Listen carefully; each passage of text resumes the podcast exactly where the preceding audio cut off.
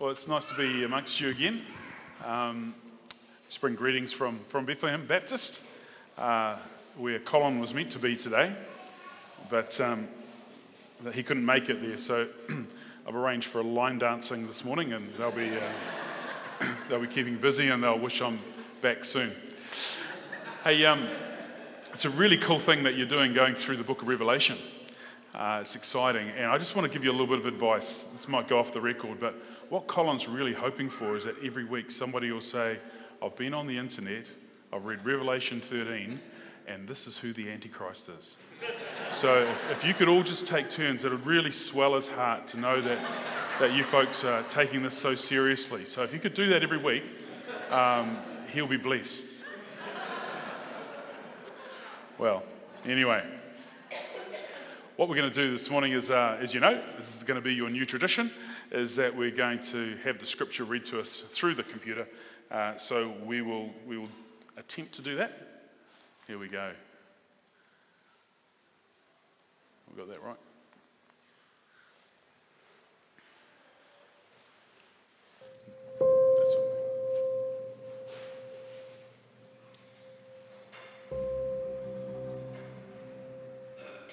To the angel of the church in Pergamum, write These are the words of him who has the sharp, double edged sword. I know where you live, where Satan has his throne. Yet you remain true to my name. You did not renounce your faith in me, not even in the days of Antipas, my faithful witness who was put to death in your city, where Satan lives. Nevertheless, I have a few things against you. There are some among you who hold to the teaching of Balaam, who taught Balak to entice the Israelites to sin so that they ate food sacrificed to idols and committed sexual immorality. Likewise, you also have those who hold to the teaching of the Nicolaitans. Repent, therefore, otherwise I will soon come to you and will fight against them with the sword of my mouth. Whoever has ears, let them hear what the Spirit says to the churches. To the one who is victorious, I will give some of the hidden manna. I will also give that person a white stone with a new name written on it, known only to the one who receives it. Amen. Let's pray. God, we thank you that uh, this fifth gospel is indeed uh, John's way in which you share with us the other side of eternity. The image and the pictures of a spiritual world that we are part of, and yet we are still to be part of it in a greater way. And so, God, as we put one step forward into this book today, I pray that you would illuminate to us the very heart of the message of what, uh, what Jesus was saying to the church here in Pergamum and help us to capture the very heart of what God is wanting for us today. So we ask this in Jesus' name. Amen. Well, it's a little bit one sided, eh? Colin gave me this passage to preach on, and I asked him to preach on a passage from 1 Thessalonians 5.15, which says, Be good to everyone. so he owes me. He, he, owes me big time. Well, um, I'm going to introduce you to the modern city of Pergamum. And uh, here we have a, an arena, a stadium, if you like. Pergamum in the day was one of the three largest cities in this whole area, uh, Athens being the other one, and uh, Izmir, Smyrna, being the other, other one. And so there's three of these big cities that are being addressed at this time by, by Jesus through John in this letter. Um, I just want to want to say something off the, off, off the side here a little bit. Um, my wife and I went to Turkey about four years ago, and I've got to say, probably the most amazing trip that I've ever been on. Um, Turkey is to the book of Acts what Israel is to the Gospels. Does that make sense? Yeah. So when you go traveling around Turkey, you find there are all these places that appear to us in the scriptures from the book of Acts. And because it's a, a 99 point something percent Muslim country, um, what really distresses us is that you go to these ancient sites and they're relatively disregarded. You know, to go to a place like Cappadocia in the middle of the desert where the early church fathers, St. Basil and St. Gregory and others, created these little wee churches carved away in the, uh, the soft ground that was there and all the artwork up on the walls and you sort of see the little kids walking in and scratching away on it you know and you go wow if this was only in the west this would all be girded and guarded.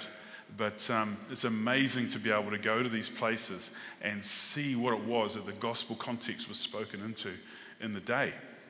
And of course what we've got here is a, a picture of a uh, of the common way in which people were entertained. Uh, these great theatres that were built by the Romans were designed to entertain the people, to keep them in good order. Believe me, the emperors and the like weren't there just to simply uh, entertain people for their own sake. They knew that by taking their attention and uh, displaying their own strength and their own wealth as emperors, this was their way of controlling the people. So it wasn't just simply saying what great emperors they were, they wanted to provide entertainment. This is a way in which they controlled the people through the provision of these sorts of uh, civic uh, entertainments, if you like. And right in the heart of most of these cities, there were temples uh, dedicated to the Roman cult. Now, the Roman cult uh, is essentially emperor worship. Okay, so the idea was that it was deemed that an emperor was a god. And so people would go into the Roman temples and they would make a sacrifice to the Roman uh, leader at the time, the Roman emperor. And by doing so, they are showing that they are faithful Roman citizens, committed to Rome and all of its purposes. Uh, in the city of Pergamum, where we are going to be looking at over the next few minutes, uh, there was also a temple dedicated to the, um, the goddess of, uh, called Athena. And we often associate that in these days with a, a, lesser known God, but we've become familiar over years with it, uh, who is also worshipped in the temple of Athena, and that is the god of Nike. N I K E. Some of you are probably wearing them today. Okay, and Nike means victory. Okay, and so if you wanted, it's, all, it's very easy to associate what you're after here. If you want victory in your life, if you want to overcome, you go and worship the god of Nike. Okay, and this all comes back from a, a battle that was won uh, against, uh, by the Greeks, I should say, against the Romans hundreds of years before this. Okay, so all of these things were blended into this culture. And here comes this little group called the church, called the Christians, called people of the way, the followers of Jesus, and uh, largely birthed out of um, the Jewish community. Uh, this church started to establish itself. And here they are in a context where the cultural uh, icons and the cultural mores and flavors of the day were so far removed from the Gospels and the way in which Jesus had asked people to live that they stood apart very, very quickly. You see, because in these, in these temples, for example, uh, one of the ways in which uh, somebody would show their love and their affection to the goddess Athena uh, would be to have sexual relationships with some of the temple prostitutes. And so this was a, a cult that totally absorbed everybody, uh, every part of your being. And uh, it was deemed to be morally acceptable. Uh, no one had any trouble with this. Both men and women participated. And so here we have a, a, group of Christians coming out of this Jewish context who see holiness and being set apart for God as something of a vital virtue that is all about their Christian faith. And so we look at this, uh, this letter that John has wrote, is written at Patmos under the revelation of the Spirit, and we find that what hap- what's happening here is uh, John is, is literally channeling Jesus. Okay, so it's Jesus speaking to the churches and the seven churches, and today this is the second one. And so we find here that there's a, a pattern in which John describes the way in which Jesus is feeling towards the churches, and you become familiar with this pattern as we enter into this, uh, into these uh, words. So we're going to have a look at these words again, and we'll go through them and uh, try to try to help you understand these. So, to the angel of the church in Pergamum, write: These are the words of him who has sharp, double-edged sword. Now, I don't know how far Colin's got into this already, but to the angel of the church. The interesting thing is that John is actually writing to an angel. Does it make sense? He's writing to the angel of the church.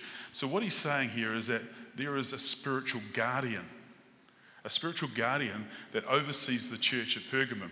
Now, we have to be careful how we extrapolate this, how we take it from the book of Revelation and apply it to ourselves.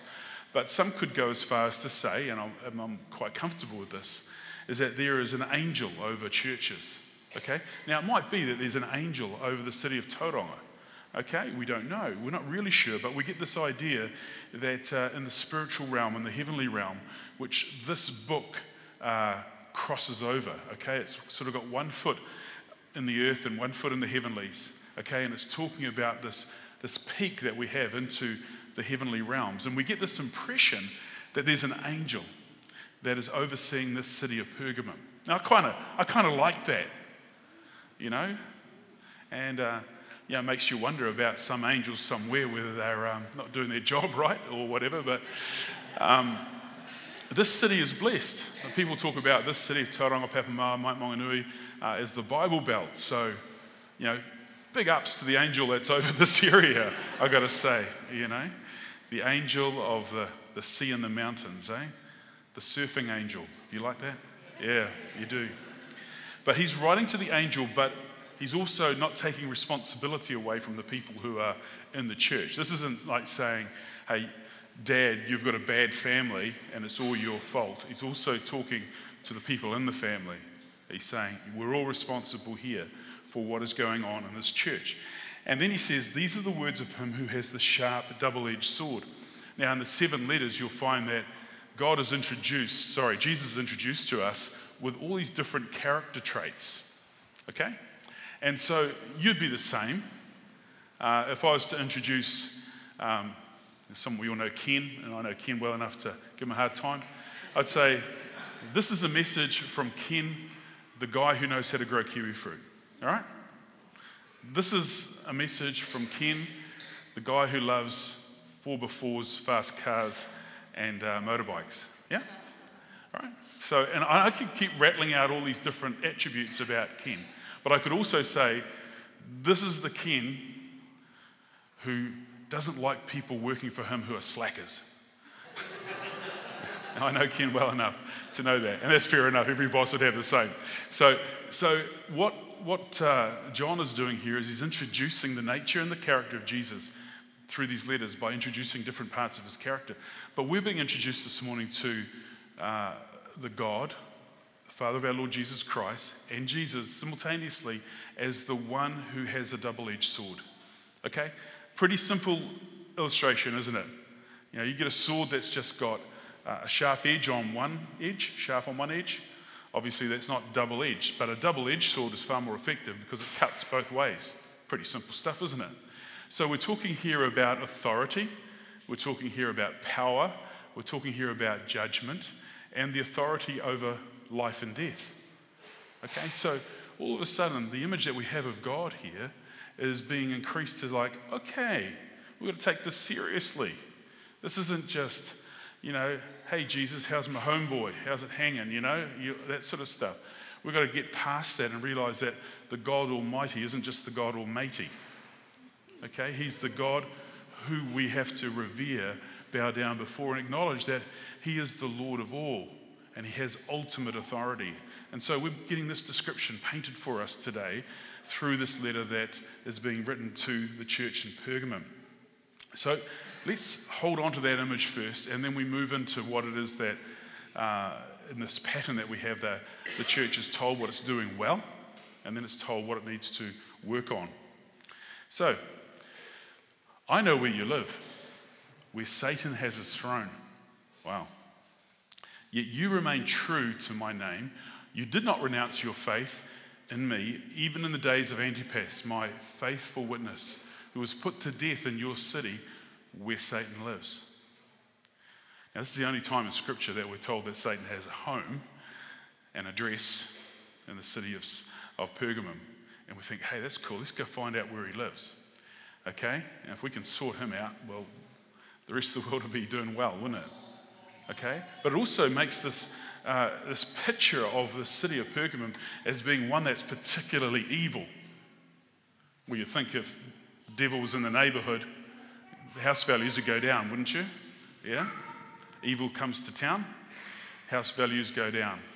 All right, so we've got to be careful with this because what, what, um, what is being said here is more in reference to the little bit of history that's identified in the middle of this passage here. It talks here about a, a, a witness by the name of Antipas, and he's deemed to be the first martyr that died on this area of coast where these seven churches are. And so, because of this, uh, John is identifying as this being a place of evil, an origin of evil. And when you talk about an origin of evil, you're talking about a beginning place, a genesis. And so it might be that we could see a similar um, picture here of, so the Garden of Eden is a genesis for us, Adam and Eve, but also a genesis for evil to come into our world. Okay, so here we have uh, the Garden of Eden, a place of origins, a place of beginnings, a place of, of, uh, of, of literally of Genesis, a turangawaewae, a place to stand, a place to begin. And Adam and Eve lived there, but the devil also resided there. Here we've got a similar picture. We've got this happening in Pergamum. We've got uh, the church being there, but the devil also resides there. Evil resides there. Okay? It's not a literal, they call it, technically, they call it an anthropomorphism. Can everybody say that? Anthropomorphism. It's cool. Um, it means that um, um, a spiritual being has manifest in human form. Okay? This is not what's being described here. It's, a, it's an illustrative, for an illustrative purpose. It's describing how it is that evil occurred in this city. And one time, when evil occurs, it can become a norm. You know how it is? When something, something goes wrong in a family, you know, if there's family violence, for argument's sake, that becomes a norm. You know, and I know over the years I've talked to people who have been victims, and you know they say, "Oh yeah, well, so and so he hit me," but that, that's that's pretty normal, isn't it? That's what happens in families, isn't it? So it normalizes stuff. So what's being said here is that evil is now recognized as normal. Christians are now a target. We kill one, we can kill a dozen, it makes no difference. So that's why Satan lives here. Okay? Um, so what was uh, being said, though, about Antipas is that he was a great witness. Clearly, he got in trouble for something. Okay? And we've seen a bit of that happening in the newspaper recently, haven't we? People getting in trouble uh, for sticking their head out, essentially saying, I'm a follower of Jesus. And so here we have uh, one person who is persecuted to the point of being put to death, but the church around Antipas didn't shrink back. Okay? And they're being commended for that. They're being told during the time of that great persecution, when Antipas was martyred, you didn't pull back, you stood with him. And in doing so, uh, the church has been commended, been commended for hanging in there during a time of persecution. And that's something of a lesson for the church right throughout history, isn't it? Because as we know, persecution comes in waves throughout history, okay? And we're just probably at the stage now where we're starting in the West to ride a new wave. We've got the beginning really of a fresh wave of persecution occurring. Okay, particularly when it affects, when, when people are getting in trouble for how we make other people feel. You notice that? Persecution used to be defined by the pain that you inflicted upon me or the, um, the fact that you wouldn't give me a job or you wouldn't give me a visa to visit your country or you threw me in jail for my beliefs, but now we're in trouble for how we make others, other people feel. Okay, which is a, a, quite a new phenomenon, really. You know, it's the, it's the whole art of being offended. Yeah, really, truly, isn't it? It's an art. And as soon as you're offended, it's like, oh my gosh, I better withdraw my statement. I'm not allowed to say what is blindingly obvious because somebody else might get hurt, and feelings Oh, that's so, so precious. We've really got to look after them. Okay? Well, I might sound like a bit of a fanatic by even talking like that, but um, the thing is that now it's feelings, isn't it? It's all about people's feelings. And uh, I think in the, the irony of uh, Israel Folau's case in recent times has been that uh, people have sacked him because they've said people are going to go to hell, a place they don't even believe in. So it's like, you've just sacked me for saying you're going to go to somewhere that you don't even believe exists, and you're offended by that. That's a bit of an oxymoron, really. It's a bit of a tension. I'm just waiting for the liars to take him to court next. I'm waiting for the adulterers to take him to court, waiting for the thieves. They can all line up and be offended too. Okay? So, what we're in a position now is to see how this shift is occurring with respect to being offended and how Christianity is now going to be marginalized for that reason. Okay? I'm not telling you anything you don't know. I'm just telling you what we're already experiencing together. So, Jesus carries on and he says, Nevertheless, I have a few things against you. There are some of you who hold to the teaching of Balaam, who taught Balak to entice the Israelites to sin so that they ate food sacrificed to idols and committed sexual immorality. Now, this is a reference to a well known Jewish story that comes out of Numbers 22 right through to 25. Okay? But there's a challenge in this because when you read through those chapters looking for reference to this particular activity, you won't find it. And you go, well, what's going on here? The book of Revelation is citing something that I can't find in the lives of Balak and Balaam. Um, Balak was the king of the Moabites, okay?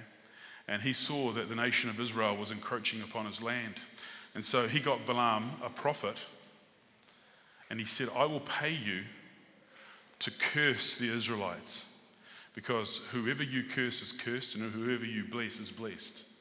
And uh, so he had this reputation as somebody who knew the living God, that is the God of Israel, and he was asked to curse this nation.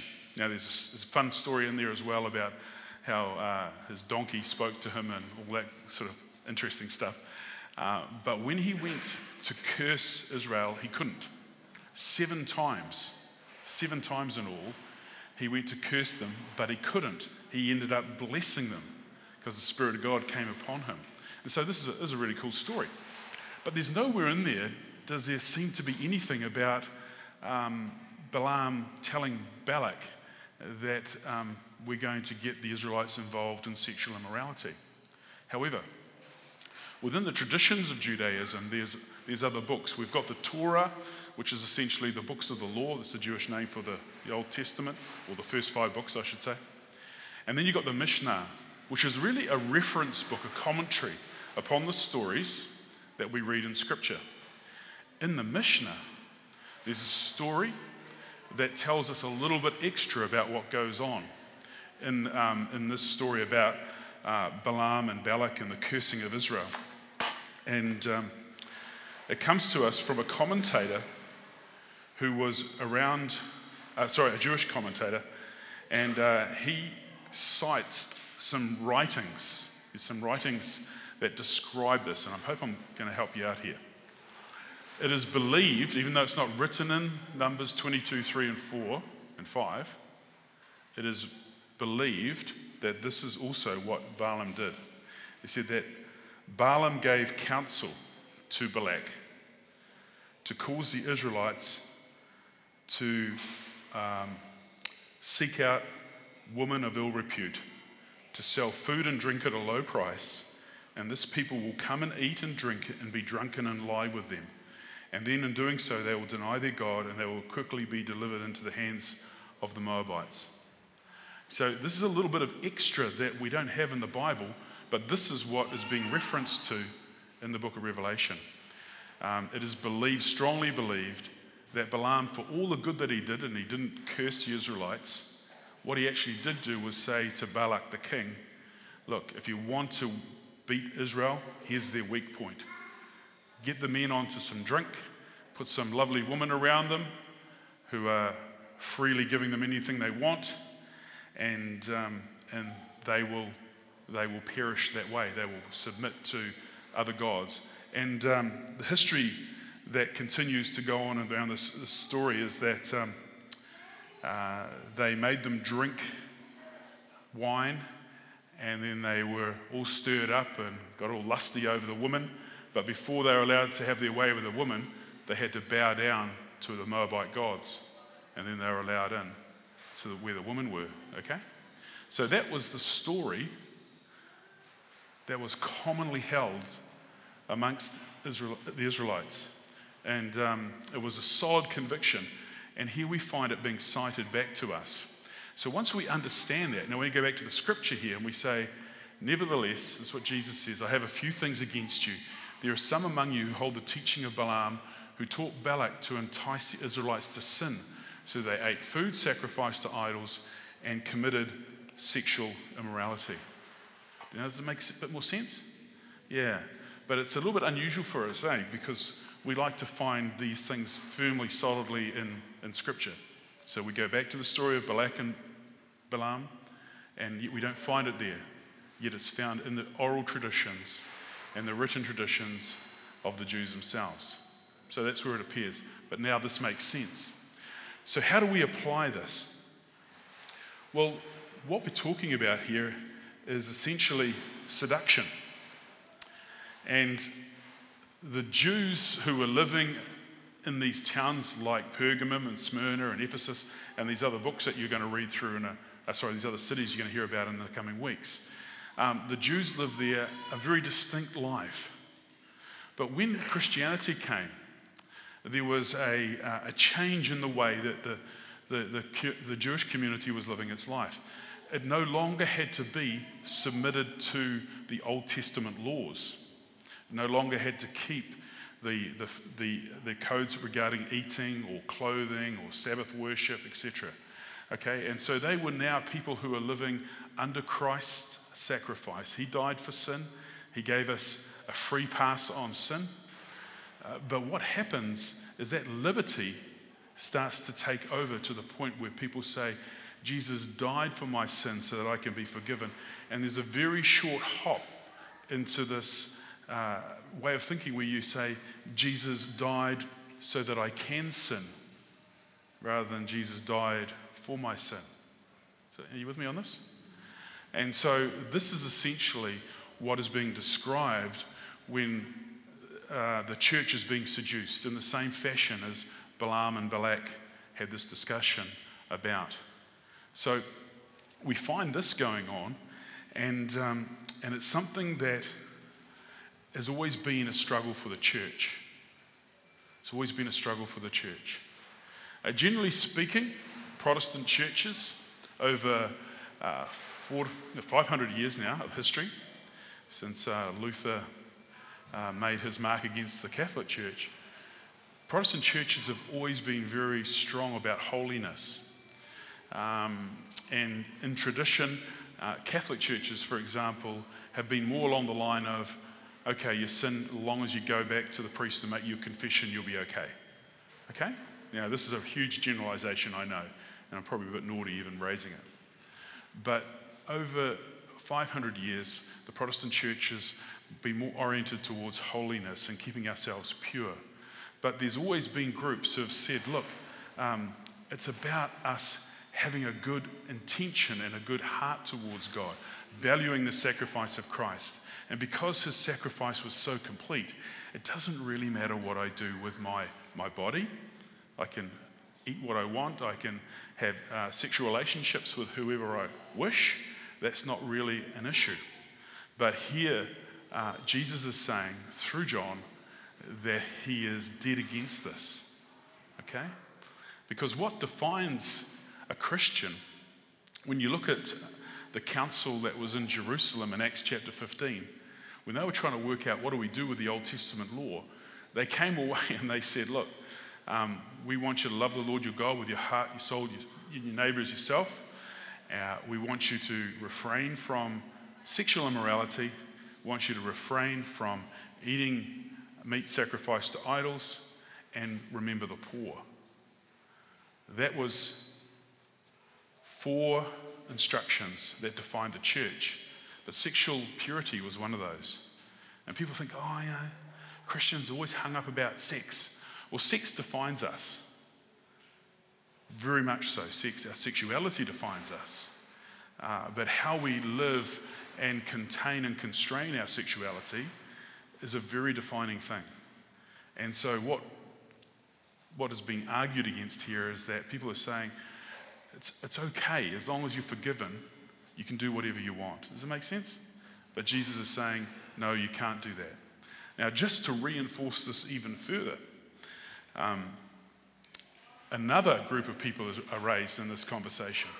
He says, likewise, you also have those who hold to the teaching, the teaching, the teaching of the Nicolaitans. And you go, who are they? Hey, Grace, who are they? Right, I'll tell you who they are. Grace wants to know. Okay? If we go to the book of Acts, the very early part of the church, there was a time there uh, when the church was running out of manpower. Okay, they had the, the apostles who were teaching the scriptures and praying, yet they had to have a group who would tend to the distribution of food.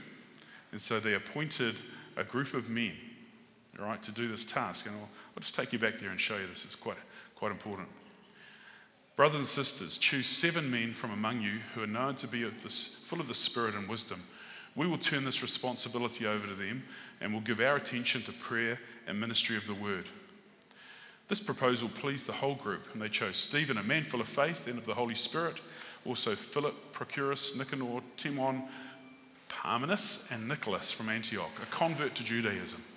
They presented these men to the apostles who prayed and laid their hands on them. Now, the person who we're talking about here, the Nicolaitans, is Nicholas. Okay? So, Nicholas was set aside as a man full of faith, full of the Holy Spirit, um, but he went astray. Okay? He went astray. And how did he go astray? Well, his sin was very, very similar to, um, to the sin that we've been describing a moment ago. Um, but the Nicolaitan doctrine is, uh, here's a good word for you Gnosticism. Yeah. Does everybody say Gnosticism? Okay. It comes from a Greek word gnosis, which means to know. Okay. And the way that this works is, is very similar. It's saying we are essentially split into two parts. I have a physical being and I have a spiritual being. Now, within Hebrew thinking, these parts of our body are fused together as one. Okay? It's very Greek to think of ourselves split apart in body, soul, and spirit. But the Gnostics said that as long as I know in my spirit that Christ has died for me, and long as I can stay true to Him in my heart and my mind, I can do whatever I want with my body. Because the body is going to perish, the body is going to return to the ground. You know, ashes to ashes, dust to dust. So, and we know that, that your spirit is far more um, of greater, far more value and uh, has eternity uh, to look forward to. You know, it's more real than our physical being. We know that. If we had a nuclear explosion over the city today, what would remain? Our spirit. Okay? So they said, this makes it more important. So, therefore, on the basis of this gnosis, on the basis of this knowledge, I can do what I want with my body. I can take it up to the, the, the temple prostitute and I can do whatever I want there because in my heart I know that Christ died for my sin. So, again, we've got this, this, uh, this splitting, if you like, this dichotomy. And um, we run into this even in our day to day language. You know, we we say things like, um, oh, so and so died the other day. Oh, really? Did they know the Lord? Yeah, yeah, I remember a youth group, uh, Easter Camp, 1957. He responded to an altar call. Yeah, yeah, I think he knew the Lord. Yeah? This is the way we think, eh? You know, we want to project upon people the grace of God. We want to believe the highest all the time that God's grace is going to take somebody who might have actually, you know, declared their hatred for God in the church, but back in 1957, we saw him respond, yeah, he knows the Lord. And so to know Jesus is to, in a Greek way, is to have, have Jesus split into a part of your life. To know Jesus in a Hebrew way is a complete rendering together of the, of the whole of the gospel. You know, James says, uh, Show me your faith without deeds, and I'll show you my faith by what I do. You can look at me and learn what it means to be a Christian. And we wrestle with this difference between this Greek and Hebrew thinking. Many of you have uh, been at Bethlehem long enough, you would have heard me speak about this before. But you, this is how Greek and Hebrew thinking works. When you say to your child, um, Will you tidy your room? Yep. Yep, yep. And they don't do it? You know you've got to tidy your room? Yep, yep, yep. And they don't do it? That's Greek. That's a Greek conversation. Okay? And uh, in Hebrew thinking, you haven't heard the instruction until the task is complete. So a mother will say, Did you hear me say you need to tidy your room? yeah, that's Greek thinking. But if the mother says, I see that you heard me, why? Because I checked your room and it's clean, that's a good Hebrew. Okay? And that's the way God thinks. Yeah? That's the way God thinks. So God's always interested in us having this fusion of what we believe and what we do together, okay? Because we're not saved by just simply a knowledge, we're saved by a complete being being immersed in the things of the kingdom, okay? But it's all about, remember, it's all about grace. We don't earn our way, but we prove who we are by what we do, yeah? It would have been so much easier to talk about being good to one another, wouldn't it? hey? It's like, oh, People go, gee, people say, oh, I lost them after those caves in Cappadocia, you know. Was, yeah. So, what is, what is the um, church told to do? It's told to give me a repent, will you, Roger? Hey, yeah, that's it. They're told to repent. Okay? They're told to repent. Let's try this again. Oh. Therefore, repent, therefore, otherwise I will soon come to you and will fight, fight against them with the sword of my mouth. Okay? Remember that sword, two edged sword? We're in trouble. Judgment, all right?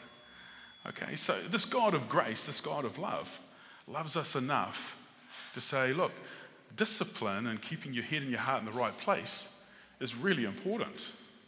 And um, we can't withhold that from God. We can't say, God, you're not entitled to that. Because everywhere we live our lives, we have this same thing going on for us. You raise children uh, with a, with a consequence, consequence-free life, you're just going to raise, uh, you might as well ring prison now and say, hey, can you make a booking for my kids? You know? Yeah. You see? So um, people with cell phones, they go straight to prison. they go straight, straight to prison. Sword of the mouth. All right. Okay. We're getting towards the end now, but we've got some interesting things to say. Repent, therefore, otherwise I will soon come to you and will fight against them with the sword of my mouth. Whoever has ears, let them hear what the Spirit says to the churches. To the one who is victorious, I will give some of the hidden manna. I will also give that person a white stone with a new name written on it, known only to the one who receives it. Okay, so we're talking here about uh, overcoming. And if you've got ears to hear, you should be listening. Okay? Again, we want to be listening not with Greek ears, but with Hebrew ears, so that our thinking, our hearing, and our actions are fused together. Yeah? We, we, we want that for our kids. Why wouldn't God want it for his kids? Okay, but let's, uh, let's just pick up on these, these things. Hidden manna. Now, this is an image that comes from the days of the wanderings in the desert, where the people of Israel, having left Egypt, wandered a desert and had to be fed supernaturally. And so every morning, this manna, this, this white bread like substance, was found in the desert and they would, they would eat it. Uh, but when, when this miracle first happened, God told Moses to take some of this manna, put it in a container, and put it inside the Ark of the Covenant. And this was a uh, a big box that represented the covenant of God with the people of Israel, and God's very presence was there. And he said, Put it in there because this will remind future generations of how I provided for you. Okay? So when the angel is telling um, John to tell the church in Pergamum uh, that you will be given this hidden manna, this is what's referring to. Okay, it's referring to a, a, a special uh, grace, a special covenant, a special blessing, and special provision. All right, so what he's saying is if you do this, like I did for your ancestors, I will provide for you. That's a huge thing to say when you're a people who are persecuted. Because it doesn't take much to be persecuted and people whip away food from you or whatever might be needed or shelter, saying, I will provide for you and I will give you this hidden manna. Okay? So, supernaturally. The next one is, um, he says, I will give you a white stone. And we go, oh, thanks. Cool. Uh, actually, I was, I was um, hunting down out, out of Hokitika um, in April and went up to this, this, um, this place called Ivory Lake. And it was vo- voted um, the Alpine Hut of the Year two years ago. It's absolutely beautiful. There's no animals there, but it's absolutely beautiful. I didn't literally see a rabbit. Uh, in fact, the weka hanging around our tent was looking really tasty after a week. Um, but it had these beautiful white ivory rocks, and I took a couple home. They're sort of translucent. Uh, so it sort of reminds me of this. But these rocks were very symbolic. Under Roman rule, uh, if you ever wanted to select somebody or somebody had favor, they would take a bag and they'd have black rocks and white rocks. And if you drew out a white rock, you, you won the raffle basically. You, know, you might be given a day off or you might be given something as a special reward.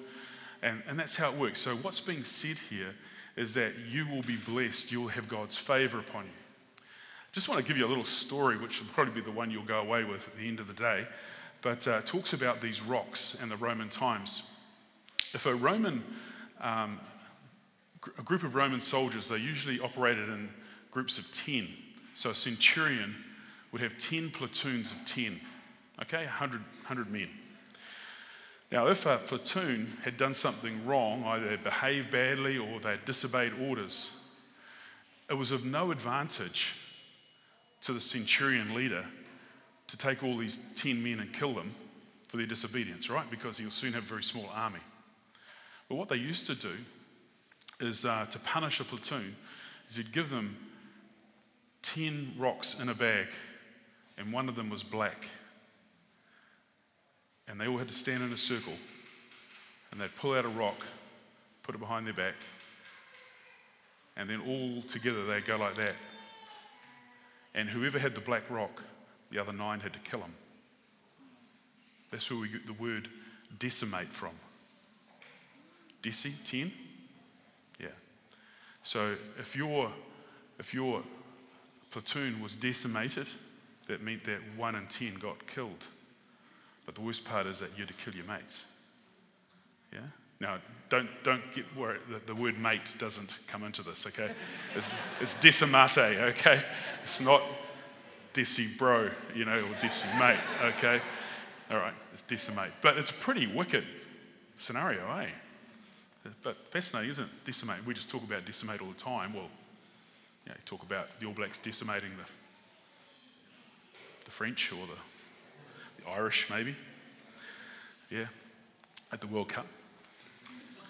But um, then you're left with this, um, this um, white stone and this new name. Okay? And Colin's going to be talking a little bit about the new name. Uh, I think it's next week, uh, in, in uh, looking at this next church. And it talks about a, a, new name that you'll be given. So I won't, I won't uh, steal all his thunder. Um, got to leave him something to do. Um, after today, I felt that I've sort of explained the book of Revelation. You can have the rest of the year off, you know. It's, uh, um, but I want to want to finish it there. Um, I think it's exciting what you're doing, what you're learning, and um, but the big challenge for us is to take lessons from all of these churches because every one of these churches, we're all susceptible to the errors that they took upon themselves. Errors, errors as in thinking, doctrine, and sins being just deliberate actions of disobedience. So think about how easy it is for us to travel down that road of seduction. Okay? Those of you who are excited about the last series of Game of Thrones, I think of you specifically. I'm not old enough to watch Game of Thrones. That's what I tell, that's what I tell the youth group. Okay? It's not, uh, but that's what I mean by seduction. Okay? It's so easy, isn't it? So easy to be seduced in the world we live in. And, uh, and yet we want to have our hearts that are, that are true. We want to have our hearts that are uh, focused upon the things of Jesus and be, be pure and holy and set apart for Him. And uh, He'll give you that secret manna. He'll provide for you always, even when others won't, because of your stand for Jesus. So let me pray for you.